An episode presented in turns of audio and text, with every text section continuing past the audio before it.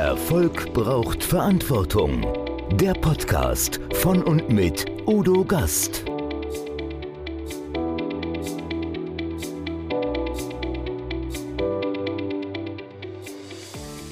Podcast Folge 122. Wolfgang Walter Wulle. Plan W. Mutig entscheiden und machen. Von Führungskräften erwarten wir Entscheidungskompetenz und Leistungsbereitschaft.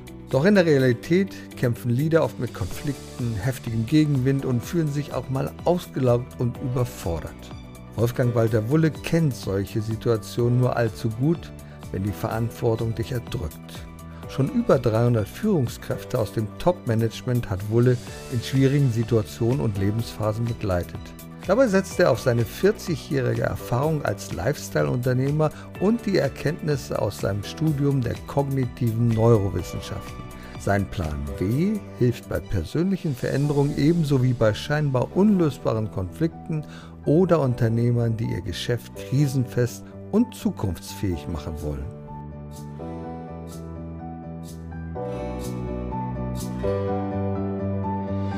Erfolg braucht Verantwortung.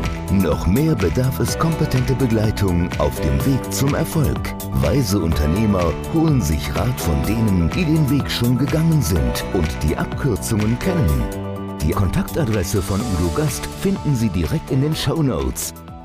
Liebe Zuschauer, liebe Zuhörer, manchmal bereitet einem das Leben das etwas schwerer. Man ist in seinem Job drin, man ist Entscheider, man trägt Verantwortung und irgendwann hast du das Gefühl, du brennst aus. Dann brauchst du jemanden, der dir zur Seite steht, der dir sagt, wie es weitergehen kann. Und hier habe ich einen Experten, Wolfgang Walter Wulle. Herzlich willkommen. Ja, herzlich willkommen. Lieber Udo, vielen Dank für die Einladung zu deinem Podcast. Ganz genau, mein Lieber. Es ist ja nicht immer so einfach. Du hast über 300 Entscheider begleitet. Man sagt ja heute gecoacht, also auf der Kutsche mitgefahren sozusagen. Denn es gibt manchmal Situationen, da ist es schwierig. Wie bist du dazu gekommen? Erzähl mal ganz kurz über deinen Werdegang, deine Geschichte. Du sitzt in der Schweiz auch noch. Das ist so in der Nähe von Zürich, am, ja. am schönen Zürichsee. Ja. Und ja, wie ist es dazu gekommen? Also ich habe natürlich nicht nur Entscheider, sondern auch Entscheiderinnen, um das gendergerecht hier auszuformulieren. Natürlich, selbstverständlich, das bei mir immer mit drin. Begleitet. Ja, mein Werdegang ist, ich bin Unternehmer seit über 40 Jahren, hatte zunächst mal ein großes Textilvertriebsunternehmen aufgebaut in Süddeutschland und der Schweiz und habe das dann 2005 verkauft, weil ich gemerkt habe, es muss sich was verändern. Ich will was Neues, was anderes machen. Ich hatte in der Zeit als ich eben den Vertrieb hatte. Ich hatte 18 Mitarbeitende im Vertrieb, die quasi die Arbeit an der Mode, mit der Mode gemacht haben. Und ich war für die Kunden da. Wir haben so am Tag 100 bis 140 Personen bei uns im Showroom gehabt und war dann immer dafür da, für alle möglichen Probleme. Mit dem Ehemann, mit der Freundin, mit dem Finanzamt, mit der Bank und, und, und, und, und. Und mit anderen Lieferanten und so weiter. Und ich habe dann gemerkt, einmal, ich konnte immer wieder gute Hinweise geben, gute Impulse geben, gute Ratschläge geben. Aber Ratschläge sind ja auch Schläge, sagt man. Na? Und äh, wenn man das Ganze nicht fundiert macht, dann ist es eben nicht fundiert, sondern ist es irgendwie so aus dem Bauch raus. Und dann habe ich ja 2005 begonnen, mich auszubilden, bin erst mal zwei Jahre selber durch die Mangel gegangen, weil es ein kompletter Change in meinem Leben war. Und zur gleichen Zeit ist dann auch noch meine Ehe in die Brüche gegangen. Und das war eine sehr, sehr harte, schwere, interessante, aber auch lehrreiche und zukunftsweisende Zeit, wo ich einfach gemerkt habe, ich muss erstmal in mir selber aufräumen. Also ohne Aufräumen in sich selbst, weil das hat sich dann später gezeigt in meinem Studium der kognitiven Neurowissenschaften, dass es keinen Konflikt im Außen ohne einen Konflikt im Innen gibt. Und so bin ich dann auf den Weg gegangen, habe dann studiert 2016 und habe meine Masterarbeit über Konflikte geschrieben. Zum Glück gibt es Konflikte. Professor Roth, der ja mein Masterprofessor war, war natürlich sehr überrascht über den Titel und hat es dann aber wirklich auch sehr, sehr, sehr, sehr gut benotet. Und seitdem, seitdem bin ich unterwegs, begleite Unternehmen, begleite Top-Führungskräfte, bin im C-Level unterwegs, Vorstandsbereich unterwegs und darf immer wieder interessante Arbeit machen, eigentlich fast jeden Tag mit Menschen, die an zum Teil scheinbar ausweglosen Situationen stehen und, und in so einer ganz klaren Lebensweggabelung stehen und äh, ja, ist eine sehr herausfordernde und auch schöne Arbeit. Du wird sich der eine oder andere ja sicherlich wiederfinden in so einer Ankündigung. Er wird sagen, ja, das ist bei mir manchmal auch so. Auf der einen Seite stehe ich in der Verantwortung als Unternehmer, als Vertriebler, wo auch immer in einer verantwortungsvollen Position. Auf der anderen Seite habe ich aber noch eine, eine andere Front. Ich will das mal dann natürlich nicht so kriegsmäßig ausdrücken, weil das macht uns ja im Moment ganz, ganz große Sorgen. Aber wenn du an zwei mit zwei Dingen zu tun hast und hast in der Familie ein großes Problem, es geht vielleicht um deine Ehe, um deine Beziehung, dann fällt es sehr, sehr schwer. Und ich glaube, da brauchen wir Rat und Hilfe. Wie gehst du daran, wenn Menschen auf dich zukommen in dieser Position und sagen, Mensch, Wolle, ich brauche Hilfe. Was machst du da mit denen?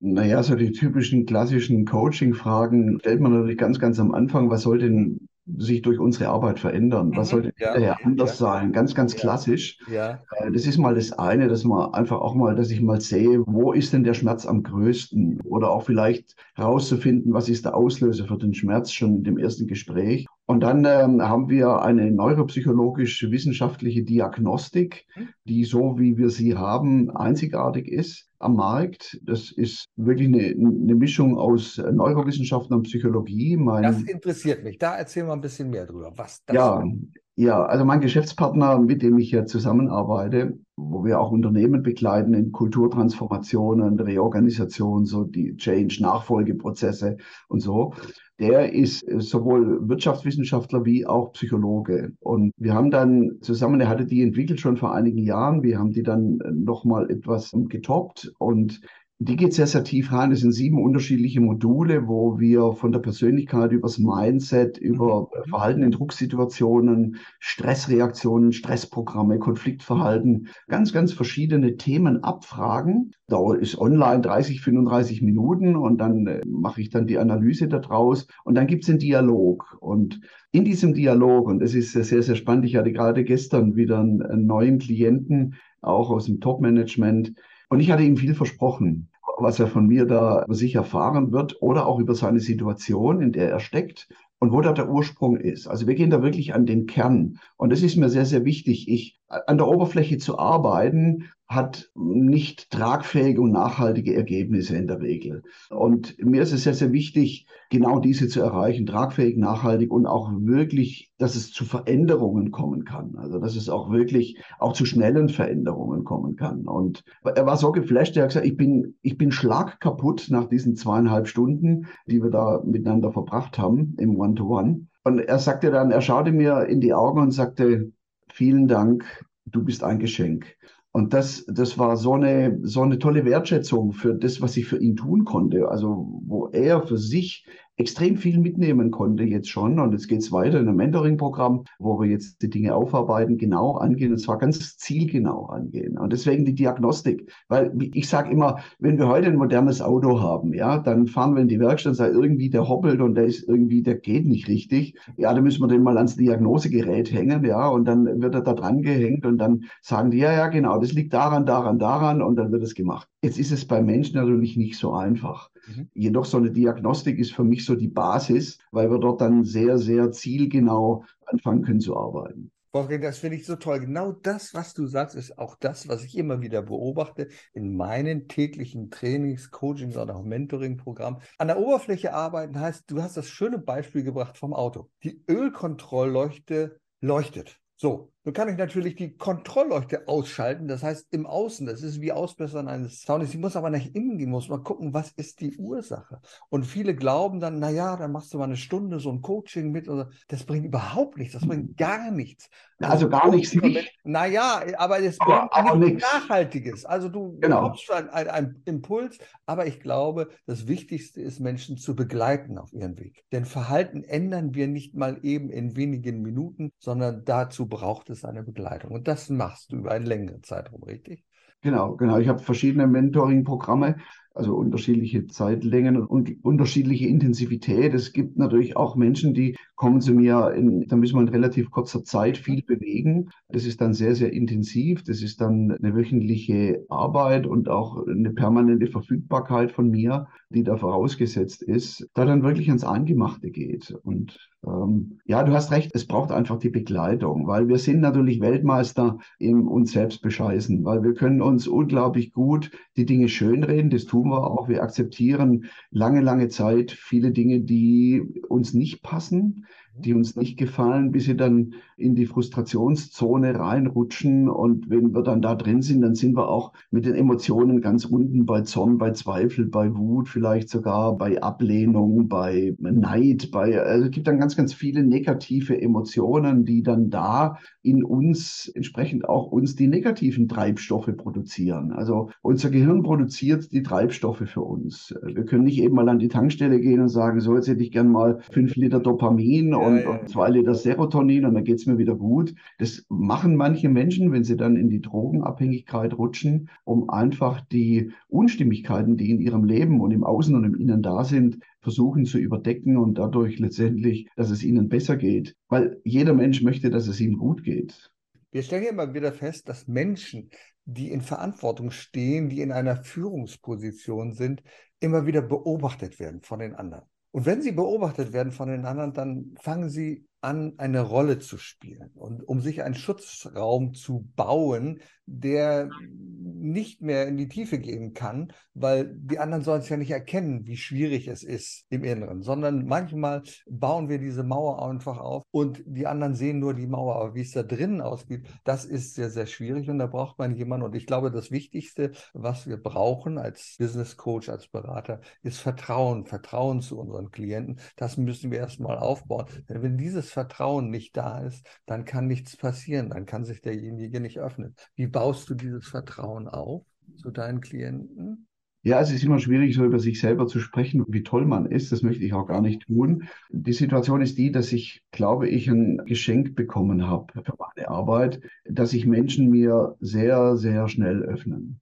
Ob das jetzt im Zug ist, ich sitze hier im Zug und jemand sitzt mir gegenüber und dann fängt, ja. fängt man so an, miteinander zu sprechen und dann plötzlich höre ich dann, erfahre ich dann die Lebensgeschichte. Und die Diagnostik hilft mir jetzt im professionellen Umfeld, wenn ich also professionell im Coaching mit, mit Menschen arbeite, sehr dabei. Ich, grundsätzlich bin ich ein Herzensmensch und ich habe ein sehr, sehr offenes Herz, ein großes Herz und will wirklich vom Herzen her verstehen, wo die Menschen stehen, wie es ihnen geht und wie ich sie unterstützen kann auf ihrem Weg, dass es ihnen besser geht. Ich kann nur als, als Neuroinspirator nur Impulse geben. Ja, Impulse geben fürs Gehirn, um das Gehirn ja sagt, stimmt, stimmt, stimmt, stimmt. Das Gehirn, das Herz, die Seele, also alles, was da so letztendlich miteinander dann arbeitet, der Bauch noch dazu. Und umsetzen müssen es ja die Menschen selbst. Ich kann sie nicht umsetzen. Ich kann sie begleiten. Ich kann ihnen Skills geben. Ich kann ihnen Ideen geben. Wie könnte man das lösen? Wie, wie, wie könnte man das angehen? Wie könnten sie es angehen? Und ja, und das Vertrauen entsteht dann oder entsteht nicht. Und wenn es nicht entsteht,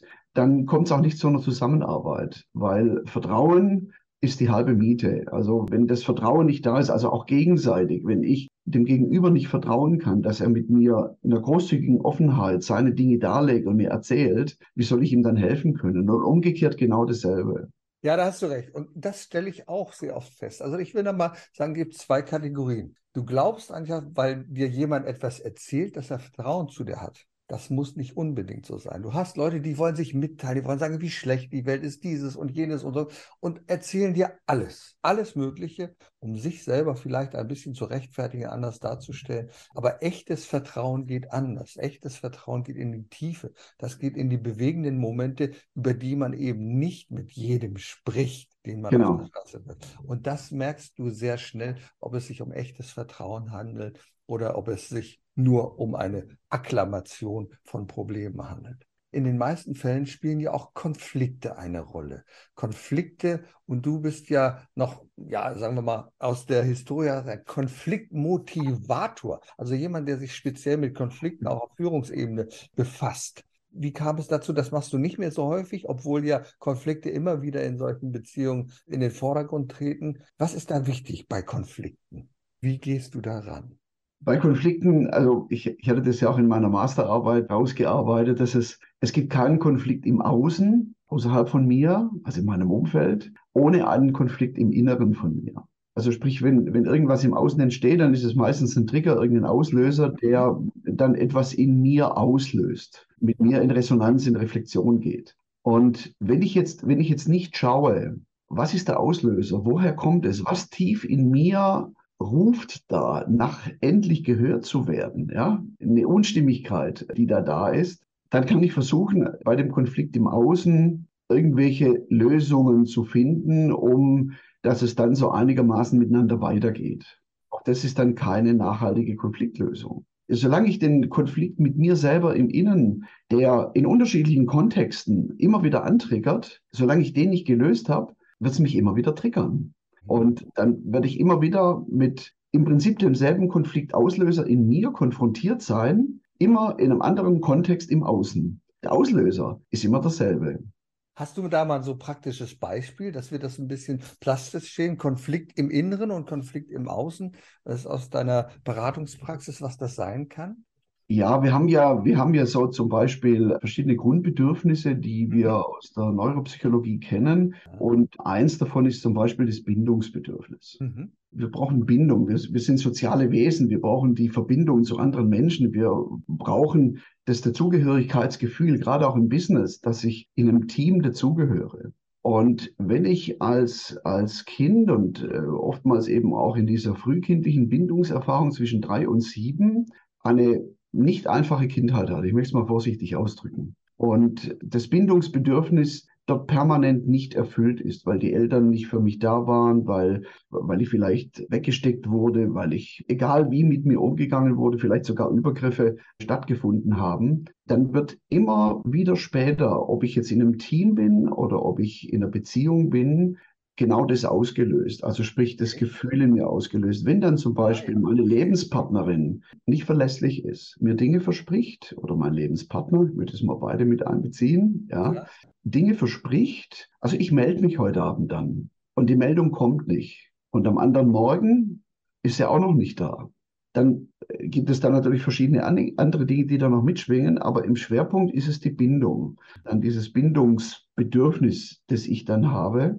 Und wenn ich als Kind eine gewisse Verhaltensweise an den Tag gelegt habe, zum Beispiel indem ich dann geschrien habe, so lang, bis ich dann die Bindung oder Aufmerksamkeit bekommen habe, dann werde ich das auch später genau in so einem Kontext tun. Wenn ich eine ganz andere Bindungserfahrung habe, nämlich eine enge Bindungserfahrung, das von Vertrauen durchdrungen war, dann werde ich auch in so einer Situation ganz, ganz anders reagieren können. Ich hatte schon, schon genau solche ähnliche Beispiele, wo Klientinnen und Klienten ganz, ganz unterschiedlich reagiert haben. Das heißt, die mit einer positiven Bindungserfahrung, die haben das ganz, ganz anders gemeistert, wie die mit einer sehr, sehr negativen Bindungserfahrung.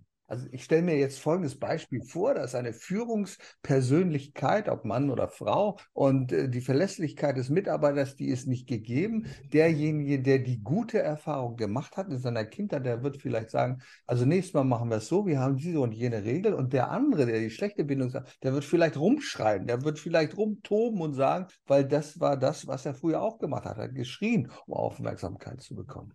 Genau, oder er fällt in sich zusammen. Das heißt, er fühlt sich dann ausgegrenzt, er redet dann von Mobbing, obwohl es vielleicht gar kein Mobbing ist. Vielleicht ist es der Ansatz von Mobbing, ja, vielleicht aber auch nicht. Das heißt, es gibt ja immer, entweder gehe ich von etwas weg oder zu etwas hin. Und meistens, wenn ich Vermeidungsschemata habe, dann bin ich eher in der Opferrolle, will da davon weg. Und wenn ich ein Annäherungsschemata, so nennen wir das in der Neuropsychologie, wenn wir ein Annäherungsschemata haben, dann gehen wir eher zu etwas hin. Das heißt, dann sehen wir den Gewinn da drin, den Vorteil und, und gehen dann natürlich auch viel, mhm. viel proaktiver, lösungsorientierter damit um mhm. und im anderen eher in der Vermeidungsaktion. Nun ist es ja so, dass viele Konflikte völlig unnötig sind. Die entstehen, weil vielleicht nicht richtig kommuniziert wurde. Und du hast da so zehn Gebote aufgestellt. Kannst du uns mal mitnehmen, welche Gebote sind es der Kommunikation, die durchaus helfen können, einen Konflikt zu vermeiden oder zu entschärfen? Was gibt es da?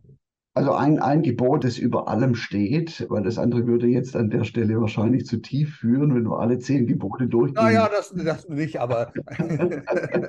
also es gibt ein Gebot, das über allem steht. Das ist ein Satz, da muss man sich mal auf der Zunge zergehen. Also muss man einen Moment drüber nachdenken. Mhm. Verstehen wollen, ohne einverstanden sein zu müssen.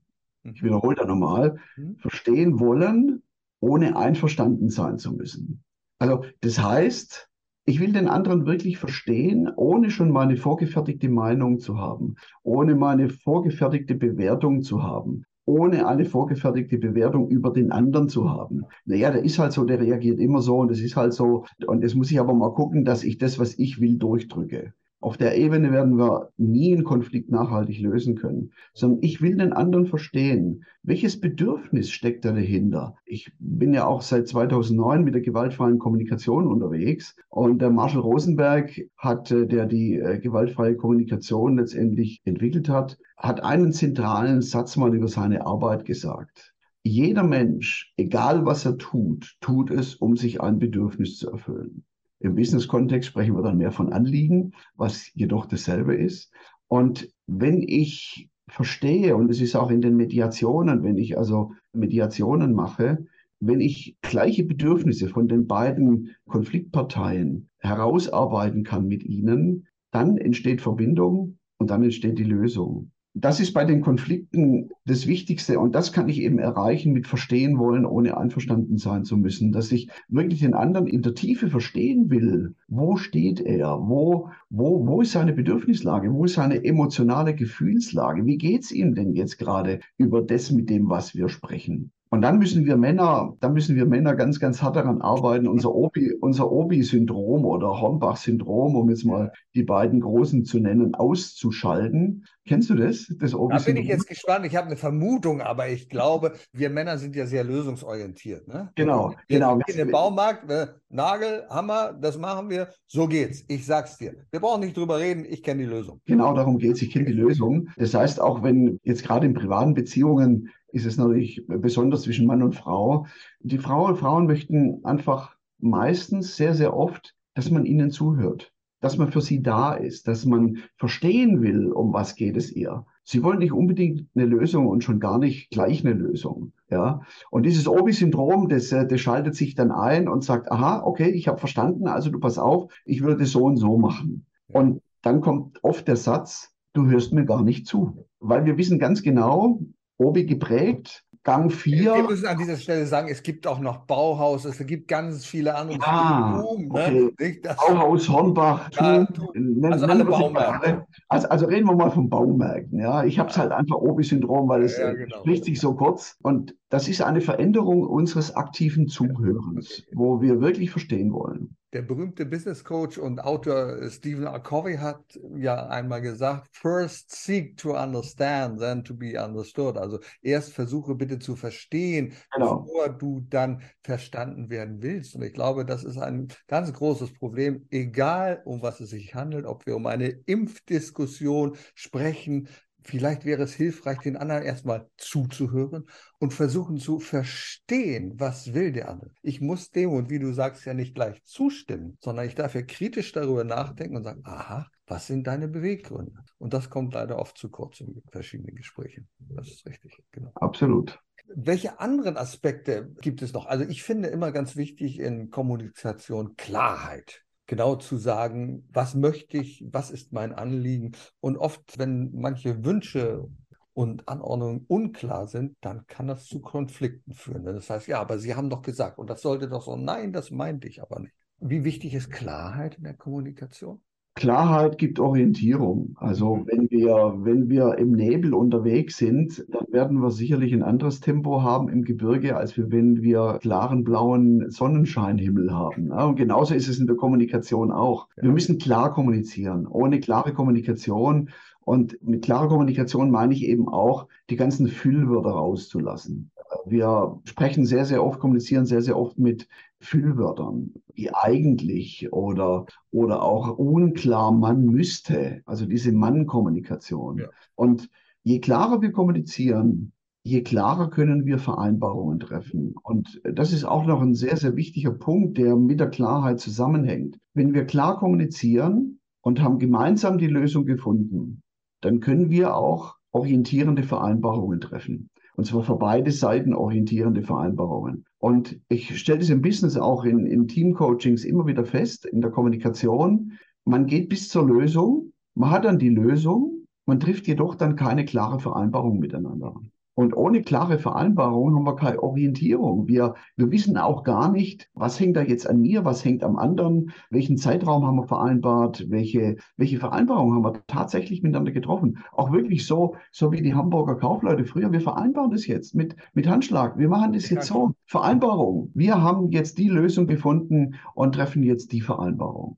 Und das geht aber erst, Udo, in dem Moment, wenn wir die emotionale Gefühlslage abgearbeitet haben. Solange die emotionale Gefühlslage nicht abgearbeitet ist, wo Enttäuschungen drinstecken, wo negative Emotionen drinstecken, wie Irritation, Frustration, wo wir vielleicht sogar ohnmächtig sind in einer Konstellation, in einer Beziehung, solange wir das nicht geklärt haben, können wir keine wirklich nachhaltigen Vereinbarungen und Lösungen finden. Ich glaube, es ist immer wichtig zu erkennen, dass egal um was es sich handelt, um Business, es auch immer um Emotionen geht. Und diese Emotionen müssen wir verstehen und die müssen wir auch bei uns begreifen. Und gerade in Konfliktsituationen mit anderen müssen wir lernen zu verstehen, dass der andere mit seinen Gefühlen dahinter steckt und wir das nicht einfach nur rational abhandeln. Absolut, absolut weil es gibt eh keine rationale Entscheidungen. Wir, die Entscheidungen werden emotional getroffen und wir erklären sie uns dann rational mit unserem Frontalhirn mhm. und erklären uns das dann. Aber die Entscheidung war schon längst getroffen, emotional.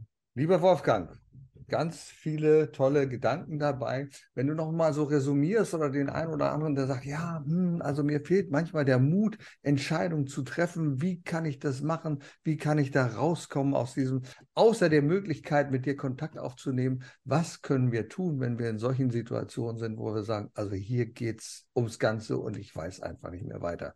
Was können wir tun? Was würdest du solchen Menschen raten?